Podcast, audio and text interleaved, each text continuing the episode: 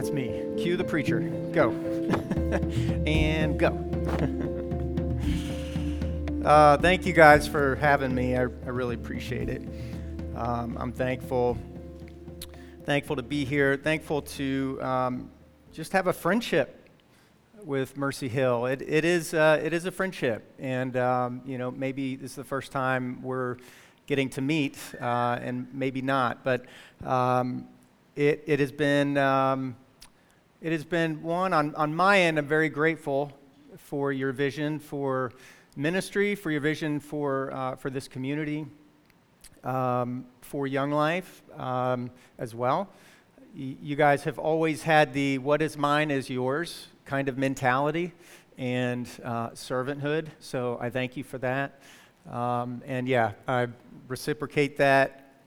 Uh, scott very thankful for uh, our friendship and uh, your humility, um, your grace, your moldability, uh, the enjoyment of the friendship, uh, your heart to just do whatever God has called you to do. That's always been evident.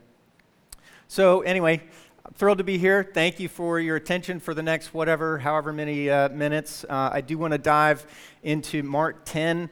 35 through 45, classic passage that we probably have all experienced before, but um, I, I, love that Mercy Hill is doing a series on eldership and what that looks like and defining that. And this morning, I want to look at uh, worldly leadership versus spiritual leadership. Worldly leadership or leadership driven by the flesh, controlled by the flesh, and then leadership uh, led by the Spirit, grounded in the Word of God. What does that look like? Uh, and, and this is my encouragement, yes, to the elders, uh, but also to everyone here. We are all called to spiritual leadership. None of us are exempted just because maybe you're not gifted with that particular spiritual gift. Maybe you say, Well, I'm a behind the scenes person. That's fine. That's fine. We all have a sphere of influence, we all have a circle, we all have a network. And we are to be Jesus with skin on to that network. And so all of us are leaders, all of us are spiritual leaders. Uh, leadership is, um, is in high, high demand. The world is desperate for good leaders uh, that are pure, that are others centered. Uh, those two things blow the minds of people in the world. They don't see it, right? Everybody's got an ulterior motive, everybody's got an angle. Uh, hopefully, except the body of Christ. Hopefully, we have no other angle but God's glory, right? Uh, hopefully, that is our angle. Um, Brian Billick wrote a book called Competitive Leadership 12 Principles for Success. And I think you could probably fill in all the chapters, right? I'll just name a few. Be values oriented, be prepared, be self disciplined, be knowledgeable, be performance oriented, be a communicator, be a motivator, right? These are all so predictable. Be a problem solver, be a team builder, be opportunistic, be self assured, be courageous. Okay, all those are good. Those are fine. That's worldly leadership. What is it missing? What did you not hear in there? Be a servant, right? First is last, the last is first. You want to be great?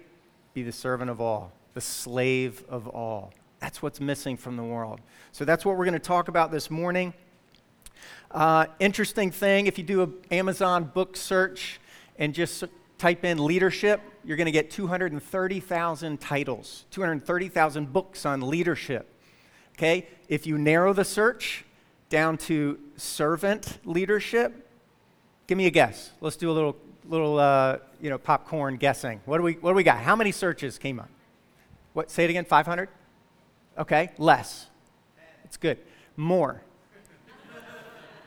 Somewhere in between 10 and 500. Come on, give it to me. 100? Less. All right. Oh, less. I love it. This so games are fun. 50, 43. 43. That was closest. That was excellent. 43. And you know what most of those books are about? Church offices like deacon or how to be an elder. Okay? Wow. What if we all carried and embodied this idea of being a servant leader, right? Not that we need books about it, but what if we all made it a mark of our lives? What if when people looked at our lives, they said, oh, oh, that, that's what a follower of Jesus looks like. Wow, they really, they just serve. It's crazy. What, was, what if that were the mark of our lives? So I want to propose that. You know, the title of the sermon is Not So With You. And, and we'll see how Jesus flips the script in this, in this passage. But this, that was the haunting verse in it, when I studied this passage. Not so with you. He has a different standard for you and for me as followers of Christ. Not so with you. So let me pray because I want to get out of the way and let's, uh, let's jump into scripture here. Uh, dear Father, we thank you uh, for your presence in our lives. God, we thank you for this morning. What an honor to just come together with other believers and celebrate your word. God, celebrate your resurrection and your grace and your mercy and what you want to do in our lives, uh, but also humbly come before your word, uh, God, and, and be shaped by it. Uh, would you speak to all of us and would you use um, my humble efforts, God, to handle your word properly? Uh, Holy Spirit, my lips are yours, my hands are yours, my heart is yours. In Jesus' name, amen. So we're going to look at 10, 35 through 45, but I want to just go back to give context. Look at 32, verse 32. All right? In your Bible, if you, if you turn there, I, I don't think I prepped anybody for this, so it might not be on the screen. But uh, Mark chapter 10, verse 32 says this And they were on the road going up to Jerusalem, and Jesus was walking ahead of them. And they were amazed and those who followed were afraid. Oh, wow, how weird that they were amazed and afraid at the same time. Interesting.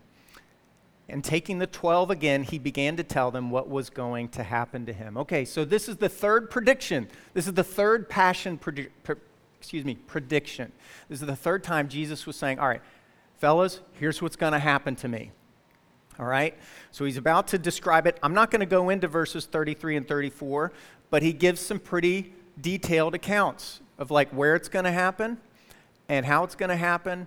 And, and, and I'm guessing that's why they were pretty afraid. So they're going up to Jerusalem, okay? 3,500 uh, um, foot elevation, okay? It's a bit of a climb. 20 miles, it's a bit of a hike. All right? And I imagine he's unpacking what's going to happen right through the whole time. And, um, and they're pretty freaked out. They're pretty freaked out. But I love that it says they were amazed and afraid at the same time. And I just think, what a great description of the Christian life. I mean, if we're really dialed into what God is calling us to do, we should be scared. there should be something about uh, God's will that makes us shudder a little bit, right? When God lays somebody on your heart in your neighborhood or, or maybe a friend of the family uh, whoever to share Christ with, right? That should scare us. But we should also be amazed and excited and, and, and leaning into that, right? So there was a mixture of these for these guys. Uh, but I want to point out that Jesus was ahead of them. Jesus was, in essence, walking to his death. And there was no falter, there was no hesitation, there was no flinching there was no delay. He was confidently ahead of these guys, leading the way to his death. That is amazing. That, that is a call to worship right there, right? How many of you and, and, and myself included, how many of us delay even just going to the doctor, right? We, we keep kicking that can down the road, much less, uh, you know, Jesus is walking to his doom. Um, to bear the weight of the sin of the world. And he was out in front. Totally amazed by that. And these guys were fearful. They, did, you know, they were still stuck in this mindset of an earthly kingdom, right? They couldn't get out of that. Um, they couldn't get out of that mentality. Um, but God was going to take them there. So, verses 35, then we start to see this selfish request, okay? If, if, you, like, if you like section titles, we're going to get into the selfish request, all right? So let's look at 35 through 37. This is how it reads James and John, the sons of Zebedee, came up to Jesus and said to him, Teacher, we want you to do for us whatever we ask of you. And Jesus said to them, What do you want me to do for you? And they said, Grant us to sit, one at your right hand and the other on your left hand in your glory. Wow, pretty bold request. Coming from two people that were in his inner sanctum, right? This was his inner circle. Now let's go back to the other two passion predictions, all right? The first one, uh, if you'll recall, was when Peter, uh, you know, he, Jesus said, Hey, I'm, I'm going to die. And Peter's like, Nah, no way. And he, you know, rebukes him, you know, never, you know, and Jesus does the whole like, Yo, Satan, get behind me, right? That whole thing, that came from Peter, all right? Peter was in his inner circle. All right, the second passion prediction then came from John, who assumed the role of spokesman for the group. And, uh, you know, he, he contested with Jesus about an exorcism that happened from a follower of Jesus, but not one of the disciples. And Jesus is like, ah, chill out. Chill out, John. Um, you know, let him do his thing, right? So, Number two, also, again, part of the inner circle. And now James and John, part of the inner circle, are now coming and laying this incredibly self centered, self promoting request before Jesus. Right on the heels, oh my goodness, right on the heels of him describing his death for them. Wow. I, I would have absolutely lost it. Darren in the flesh would have, maybe even Darren like 50% in the spirit, I would have completely lost it if those were my guys. Like, have I taught you nothing? Have you learned nothing up to this point? I definitely would have slapped somebody around. You know, it's, it's good thing I'm not Jesus. But Jesus just takes it in stride. Uh, this passage, I believe, and I, I, I encourage you to be in tune with, with the Lord right now, to, to really think this through and take this to heart. This should, this should promote worship in your, in your heart this morning because of how beautiful Jesus handles this situation and because of who he is. So they were basically asking Jesus to sign a blank check. Hey, give us whatever we want, right? This is like uh, maybe a four year old going to mom and saying, Mom, you know, say yes, you know, and uh, mom doesn't even know what they're about to ask, right? Just say yes. Promise me you'll say yes, you know. This is this kind of immature blank check that they were asking for. James and John, presumptuous. But I want to I want to look at it a little bit because there, there are some positives in, in the things that they, in, in what they were asking. Uh, they were ambitious. They were ambitious. Misguided, none, you know, nonetheless, for sure. Uh, but there was some ambition for growth and for kingdom. There was something good in there. They, they wanted it, they wanted to go after it, right? Uh, definitely misguided. But they, they thought there was going to be an earthly kingdom, and, and, they, they wanted to see this thing come to fruition. Uh, they definitely, secondly, you know, failed to understand what Jesus was doing. I, I, I definitely give them that. They failed to understand um, what Jesus was doing, especially on the heels of hearing the forecast, right? Um, I'm going to give my life. You know, I, it's, I'm going to go to the cross. I'm going to suffer. I'm going to die. I'm going to rise again, right? They had just heard that. And boom, they make this request. Interestingly enough, there, there's positives. They actually were taking Jesus at his word. If you'll think back with me to other passages, Matthew 19 28 um, describes the 12 of them kind of sitting on thrones in the future kingdom. Interesting. So, to some degree, they were claiming the promise that Jesus had made uh, that in the future they would be you know, kind of heads of groups in the future kingdom. Um, you know, we also learned that their mom, Salome, uh, we learned from the Matthew account that she came with them and was kind of the spokesperson for, for them.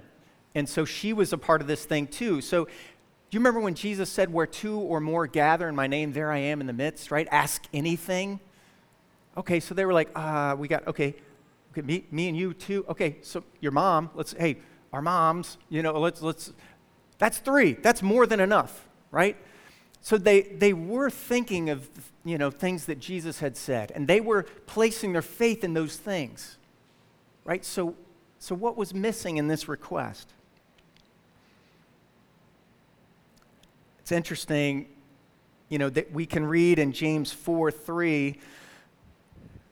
James, I don't know how many years later, 30 years or something like that, now says in retrospect, when you ask, you do not receive because you ask with wrong motives, that you may spend what you get on your own pleasures. How interesting.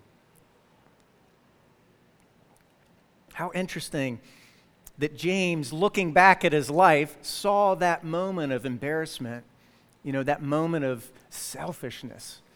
Right? Have you ever had that moment when God lifts the veil and you see a situation for what it is and, and, and you have that selfishness revealed, gosh, you're kind of naked, right? It's like, ah, ooh, dang, how did I how did I say that? How could I have thought that about myself?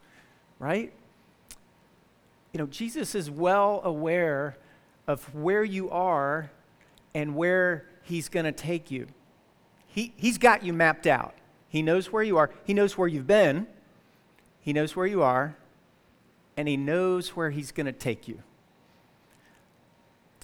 Is it entirely up to us to grow spiritually, to grow ourselves, to map it out? No, it isn't, right? Uh, Jesus saves us, and Jesus sanctifies us. And all we do is relinquish the grip and let Him do what He wants to do in our lives. We just get out of the way. And we just say, Yes, Lord, right? We just say, Yes, Lord do whatever you want, use whatever means possible to make me more like Jesus. That's the most important thing. He is kneading, like yeast in bread, he is kneading his character into your life, into your heart, into the functionality of your life, how you actually are functioning at work as a person, the patience and the love that you have for other people, the peace that you have in times of trial. He's kneading that into you. He's making you more like Him. So that you, like James, can look back at your life and go, oh my gosh, I was a mess back then. Wow, glory to Jesus. Thank you, Lord, for your mercy. Thank you for your patience with me. I'm undeserving. So there was some selfish motives in, the, in, these, in this request, right? And hey, thank God that He doesn't give us everything we request. Have you ever done that? Have you ever taken a survey of the things you've asked God for and the reason why?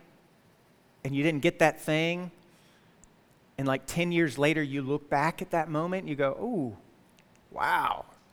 Wow, I was a selfish cuss. That was all about me, wasn't it? Right? Well, he, he's, he's squeezing that out. He's squeezing that out of us. Paul says in Philippians 2 3, do nothing out of selfish ambition or vain conceit. Nothing. Do nothing. How many people can say they do absolutely nothing out of selfish ambition or vain conceit? There's always one prankster, like, yeah, I can do it, you know. Not, not at Mercy Hill. You guys are well aware. I love it. Right? now, none of us can, right? Because that, that's really ultimately the goal in heaven, right? We will be without sin. Praise God, that'll be amazing. Uh, but God is working Himself into us and ourselves out of us, right? The old us out. Less of us, more of Him. So let's look at Jesus' response in verses 38 through 42. He says this Jesus said to them, You do not know what you are asking. Are you able to drink the cup that I drink, or be baptized with the baptism with which I am baptized? And they said to him, We are able. And Jesus said to them, The cup that I drink, you will drink. The baptism with which I am baptized, you will be baptized. But to sit at my right and at my left is not mine to grant, but it is for those for whom it has been prepared. And when the ten heard it, they began to be indignant. Oh man, they were hot. They were mad at James and John. And Jesus called to himself and said to them, called them to himself and said to them, You know that those who are considered rulers of the Gentiles lord it over them and their great ones exercise authority over them. So I'll pause there. This is the patient response from Jesus. And he also takes this moment to instruct, right? He wants them to get it. Even though they don't get it, he's still going to lay it out in front of them and call them to himself. That's another haunting statement. When I read this passage, Jesus called them to himself. It's a beautiful statement. But he starts out by saying, You don't know what you're asking. Are you able to drink? Are you able to be baptized with? Yeah, yeah, yeah, yeah, we can. We can do it. I really think this must have been discouraging for Jesus. You know, remember, he was, he was 100% God and 100% man. He felt everything we feel, he was tempted by everything we are tempted to, but never gave in. He did not use his God card right? Philippians 2. Not something to be grasped. So he never laid down his God card like a trump card. He never did that. Uh, we don't know the balance or the mystery there, so I hold this hum- in, in a sense of humility. I don't know how the, the, the grayness relates to us, right? Uh, we never will. Uh, but he never used his God card. So here, Jesus, as 100% man, took this situation in stride. The greatest leader to ever walk the, the, the planet, right, took this in great stride. And I, I do want to I want to call out the elders in a good way. Think about this in your position. You, you've been called here as a spiritual leader. You're an under shepherd, but you're a shepherd, right? You've been called. I know your patience is being taxed and maxed, and not because you're a sinful person or whatever, but uh, you're dealing with a lot.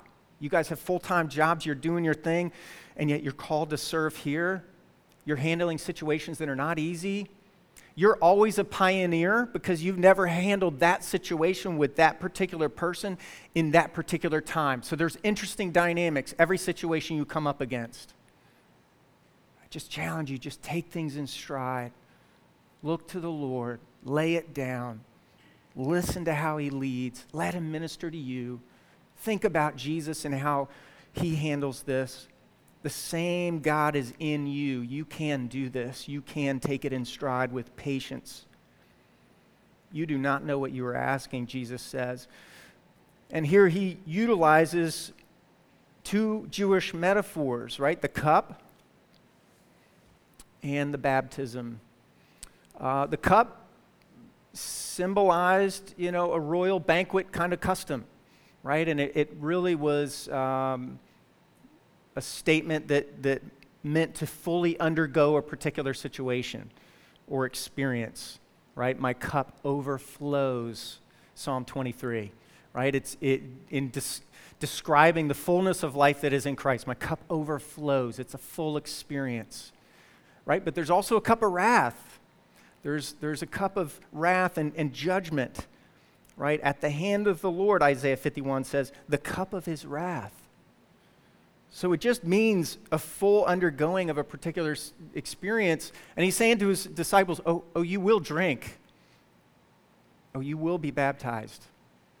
You will fully experience, yes, the overflow of the Christian life, but you will experience the struggle and the pain of bearing suffering. Right? You're going to go through it you will be immersed in it. Baptism, to be immersed, overwhelmed, plunged into. right? All the disciples but John were martyred in one way or another, right? Peter hung upside down, uh, you know, John the Baptist beheaded, right? People around him were martyred. John was not, but did you know? And he it was attempt. They attempted to boil him alive, and and he got away. That's you know an extra biblical text that says that, but uh, a historical document says that they prepared a some kind of big boiling pot and they threw him in and he got out somehow. Do you think he had scars? Probably. So all of them, all of them experienced this cup and this baptism. Maybe not to the degree of Jesus. I mean, certainly not. But Jesus, here's the point uh, without a cross, there is no crown. That is spiritual leadership. That is leadership according to Jesus. Without a cross, there's no crown. There must be suffering. You know, we want comfort so bad in our, in our culture. That is one of the biggest idols in our culture. We want comfort. We want ease. We want microwave, not crock pot. We want it now, right? We want to push buttons and be done with something. And God is all process, you guys. He's, he's going to take he's going to take 80 years in your life to create Christ likeness and then you will die and be just like him. He's not going to do something instantly. You and I pray like, "God, take this from me. God, stop this trial. God, this is too hard." Right? We pray instant prayers and God's like, "No, no, draw near. Come near to me." Just believe. Watch what I do in your life right? Because he's a process guy. It takes six months, months to grow a squash, it takes 80 years to grow an oak. What do you think he's going to make you into? He's not interested in squashes, not for the kingdom. He's growing you into an oak. So God is, God is dismantling comfort in our lives, and that, that is painful. So Jesus says this, and what do they say? Right? What do they say? Oh, yeah, we, we can do it. Yeah, we're able. They have no clue. Again, this is the moment where Jesus should lose it if he were Darren and start slapping people, right? Like, you don't get it, get out of my face, right? And you go screaming off, stomping off, right? But he doesn't. He doesn't. He leans. He leans into them.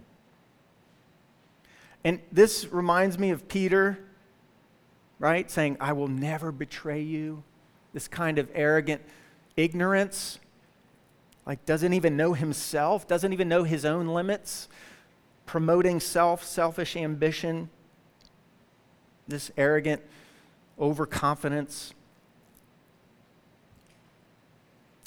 But Jesus then looks at the sovereignty of God and his purposes. He says in 40, uh, to sit at my right, to sit at my left is not mine to grant, but it is for those for whom it has been prepared. You know, admission to the kingdom is by grace through faith. We know that. But position in the kingdom is faithfulness to Christ. Admission is by grace, position is by faithfulness. There, there is, and I don't get this, but there is a reward system in heaven. We, we, don't get, we don't talk much about this, right? Because we don't like to talk about earning anything, and for good reasons. We don't earn our salvation at all. But God is not opposed to effort, and He loves faithfulness. And He loves that you and I, when you and I are in tune with His mission, when we're in tune with His heart, when we are faithful to Him, when we could be tempted to not be faithful, He loves that. And He blesses that. Position is determined by faithfulness. Verse 41 oh man, the ten were hot. They became indignant. Why do you think they were hot? Why were they so mad? Somebody call it out. We're all thinking it.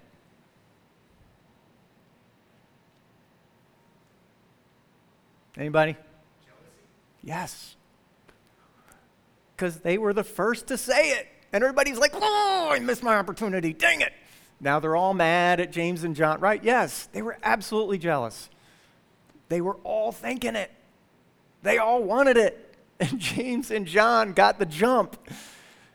And they all were mad. Right? And you guys, this this was a serious situation. This is like the fellowship could have been disbanded over this. Think about how many church splits have happened over, you know, color of carpet and goofy things, right? Uh, well, this was probably a little, more, a little bit more serious. This really could have wrecked, wrecked the band, honestly. But again, here's that haunting statement, verse 42. He called them to himself. He called them to himself. Yeah, he was about to define spiritual leadership as, you know, according to Jesus, but he called them to himself. It was about being in the presence of Jesus, it was, it was about being near the Savior. You know, when I was going through seminary, I had a professor named Dr. Martin, and um, he, this was, he was such an intriguing guy, uh, very humble. Um, and, and he started telling us one day how he was uh, a C minus in everything when it came to pastoring. He was like, you know, I came to a point where I basically had a ministerial breakdown. He said, it occurred to me, based on all the feedback I was getting on multiple levels, that I was a C minus in preaching. He said, I'm just not charismatic and I, I just don't have the skill set that a lot of preachers have. So he's like, Great, I'm a C minus preacher. He goes, I'm really not that organized, so I'm not a great administrator. He said, and I'm not great at delegating, so how am I going to empower other people? He said, I literally had a breakdown. And he said, and I had to come to grips with the fact that I was a C minus everything. And he said, but that's when the Holy Spirit began to reveal things. And he said, and that's when I became about this one thing. And you better believe 25 students in their seats are now like, what, what's that one thing? And he said, This is the one thing. He said, When people are with me, they'll know I've been with him. He said, That's it. He said, I realized my greatness had to come from Him in me. And I had to get my greatness from Him. And then I had to take that greatness of Jesus to people. And so when I walked into the room, I decided, what can I do for you? He said, when I flipped that script from being good, an A plus preacher, administrator, delegator, whatever, to being great in Him, being with Him, and taking His presence to other people and serving other people, he said the pressure was off. I didn't have to be the greatest of all those things. Boy, he had my attention. I would encourage you in the same light. God is calling you to Himself to experience His presence, to experience the Word, but then to take that to the world, to a dying world. You don't have to be great, you have to be great in Him.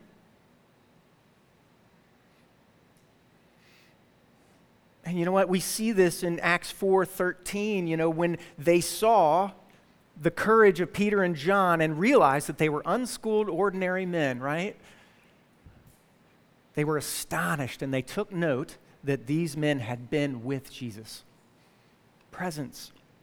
So God was calling them to himself. And, and Jesus gets right in the midst of that.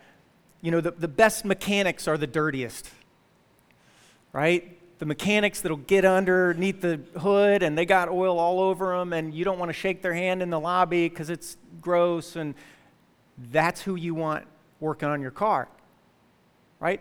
And that's a leader. That's a leader in the kingdom. One who's underneath the car, one who's fiddling and trying to figure it out. And again, I'm, I charge the elders here. You know, eldership is not a status that you get to and then, right? No, no, no. You're always under the car. You're always serving. You're always dirty. Jesus got his hands dirty in this situation. He got into their lives. And I charge you to do the same. So, real quick, we're going to hit this last bit a lot faster than the first. But look at 43 through 45. Here's that statement But it shall not be so with you. Whoever would be great among you must be your servant. Whoever would be first must be the slave of all. For even the Son of Man came not to be served, but to serve and to give his life as a ransom for many. Not so with you. How can we, as beacons of God's light, shine bright in a narcissistic world? We serve. In the, in the gimme, gimme, gimme world, we're saying, give you, give you, give you. Give myself, give myself, give myself. That's how you shine. Don't be a gimme guy. Give yourself away. What, what are you holding back for? What, what is the thing you're preserving, right? Give it away. Give your time away. Give your best effort away. Walk into a room and say, How can I serve you? What can I do for you? I had a, um, a man in my life named Ken Grice. He was a colonel in the Army. He was a very high up guy. He retired from the Army, and the Army loved him so much they made him Vice Dean of West Point, the military academy. He was also on my Young Life board. We call that committee. And I would meet with him at least once a month, maybe every three weeks, and I would walk into his office. His office was about half the size of this sanctuary, and so I'd have to walk for a while, and it was a 12 foot ceiling and gorgeous ornate wood, and I'd get to his desk, and I'd felt like I was looking up at, you know, uh, you know, really important per- person, which he was. Um, we would have great fellowship. And you know how he would end that conversation? Darren, what can I do for you? And we wouldn't depart until I told him something he could do for me, and he was glad to do it. I did not deserve that. And you know what? If we look at Jesus, you know, it says, For even the Son of Man, think about this Son of Man, the very person who's powerful enough to, with one word, calm the storm, right? Dispel the waves, and, and, and a holy calm comes to that storm, whose word causes demons to flee instantly, with one command turns water into wine, bread feeds 15,000 people. Even the Son of Man did not come to be served, but to serve and give his life as a ransom. So, how much more for you and for me, who have been gifted grace and mercy and the very treasure of the kingdom? We are jars of clay how much more shall we walk into a room and say, What can I do for you, world? What can I do for you, congregation? What can I do for you, pastor? And have a great attitude. If Chick fil A can walk around saying, My pleasure, my pleasure, my pleasure, right? And it's chicken, come on. Come on. We have the treasure. We have the, in a jar of clay, right? So here's, here's my final little charge to elders. I will wrap this up real quick. Um, what is the difference between a doormat and a bridge? They both get walked on, but a bridge is leading somewhere. If you want to be a spiritual leader, allow people to walk on you, not as a doormat, but as a road, as a bridge to get to the grace of God and to experience His presence and His power. That is my charge. You're a bridge. Don't even push back on that. Don't even give in to the thought that I don't want to I don't want to be a doormat. I don't want to get walked on. I get it. Me neither. But they feel the same way.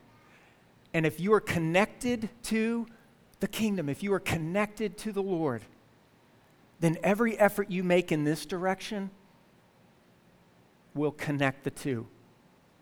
All right? So you walk into a room and you say, I'm going to serve this room. And you know what?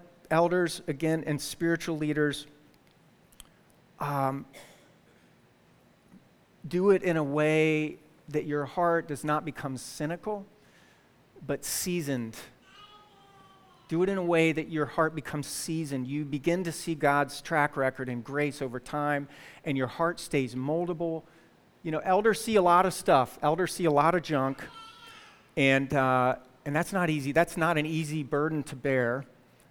Um, but I've seen elders grow cold and impatient and um, easily angered. And I just want to challenge the leaders in this congregation don't let your heart go that, ro- that route. Stay kind, stay gentle, stay in control of emotions, and know that you're a bridge leading somewhere. Let me pray for us.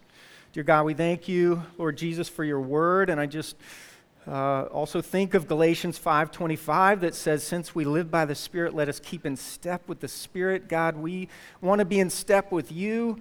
Uh, we know you're taking us somewhere. We want to be who you've called us to be. We want to do what you've called us to do.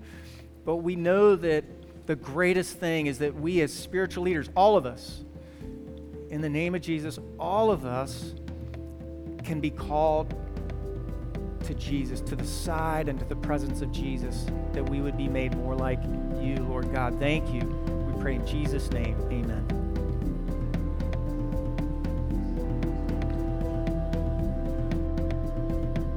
Thank you for listening to the Mercy Hill Sermon Podcast. If you'd like to learn more about us, please visit our website at www.mercyhillnj.org. We meet every Sunday at 10 a.m. at the church house located at 300 University Boulevard in Glassboro, off of Harvard Avenue, adjacent to the J. Harvey Rodgers School and near Rowan University. We'd love for you to join us. Please see our website for directions. Thank you again for listening to the Mercy Hill Sermon Podcast.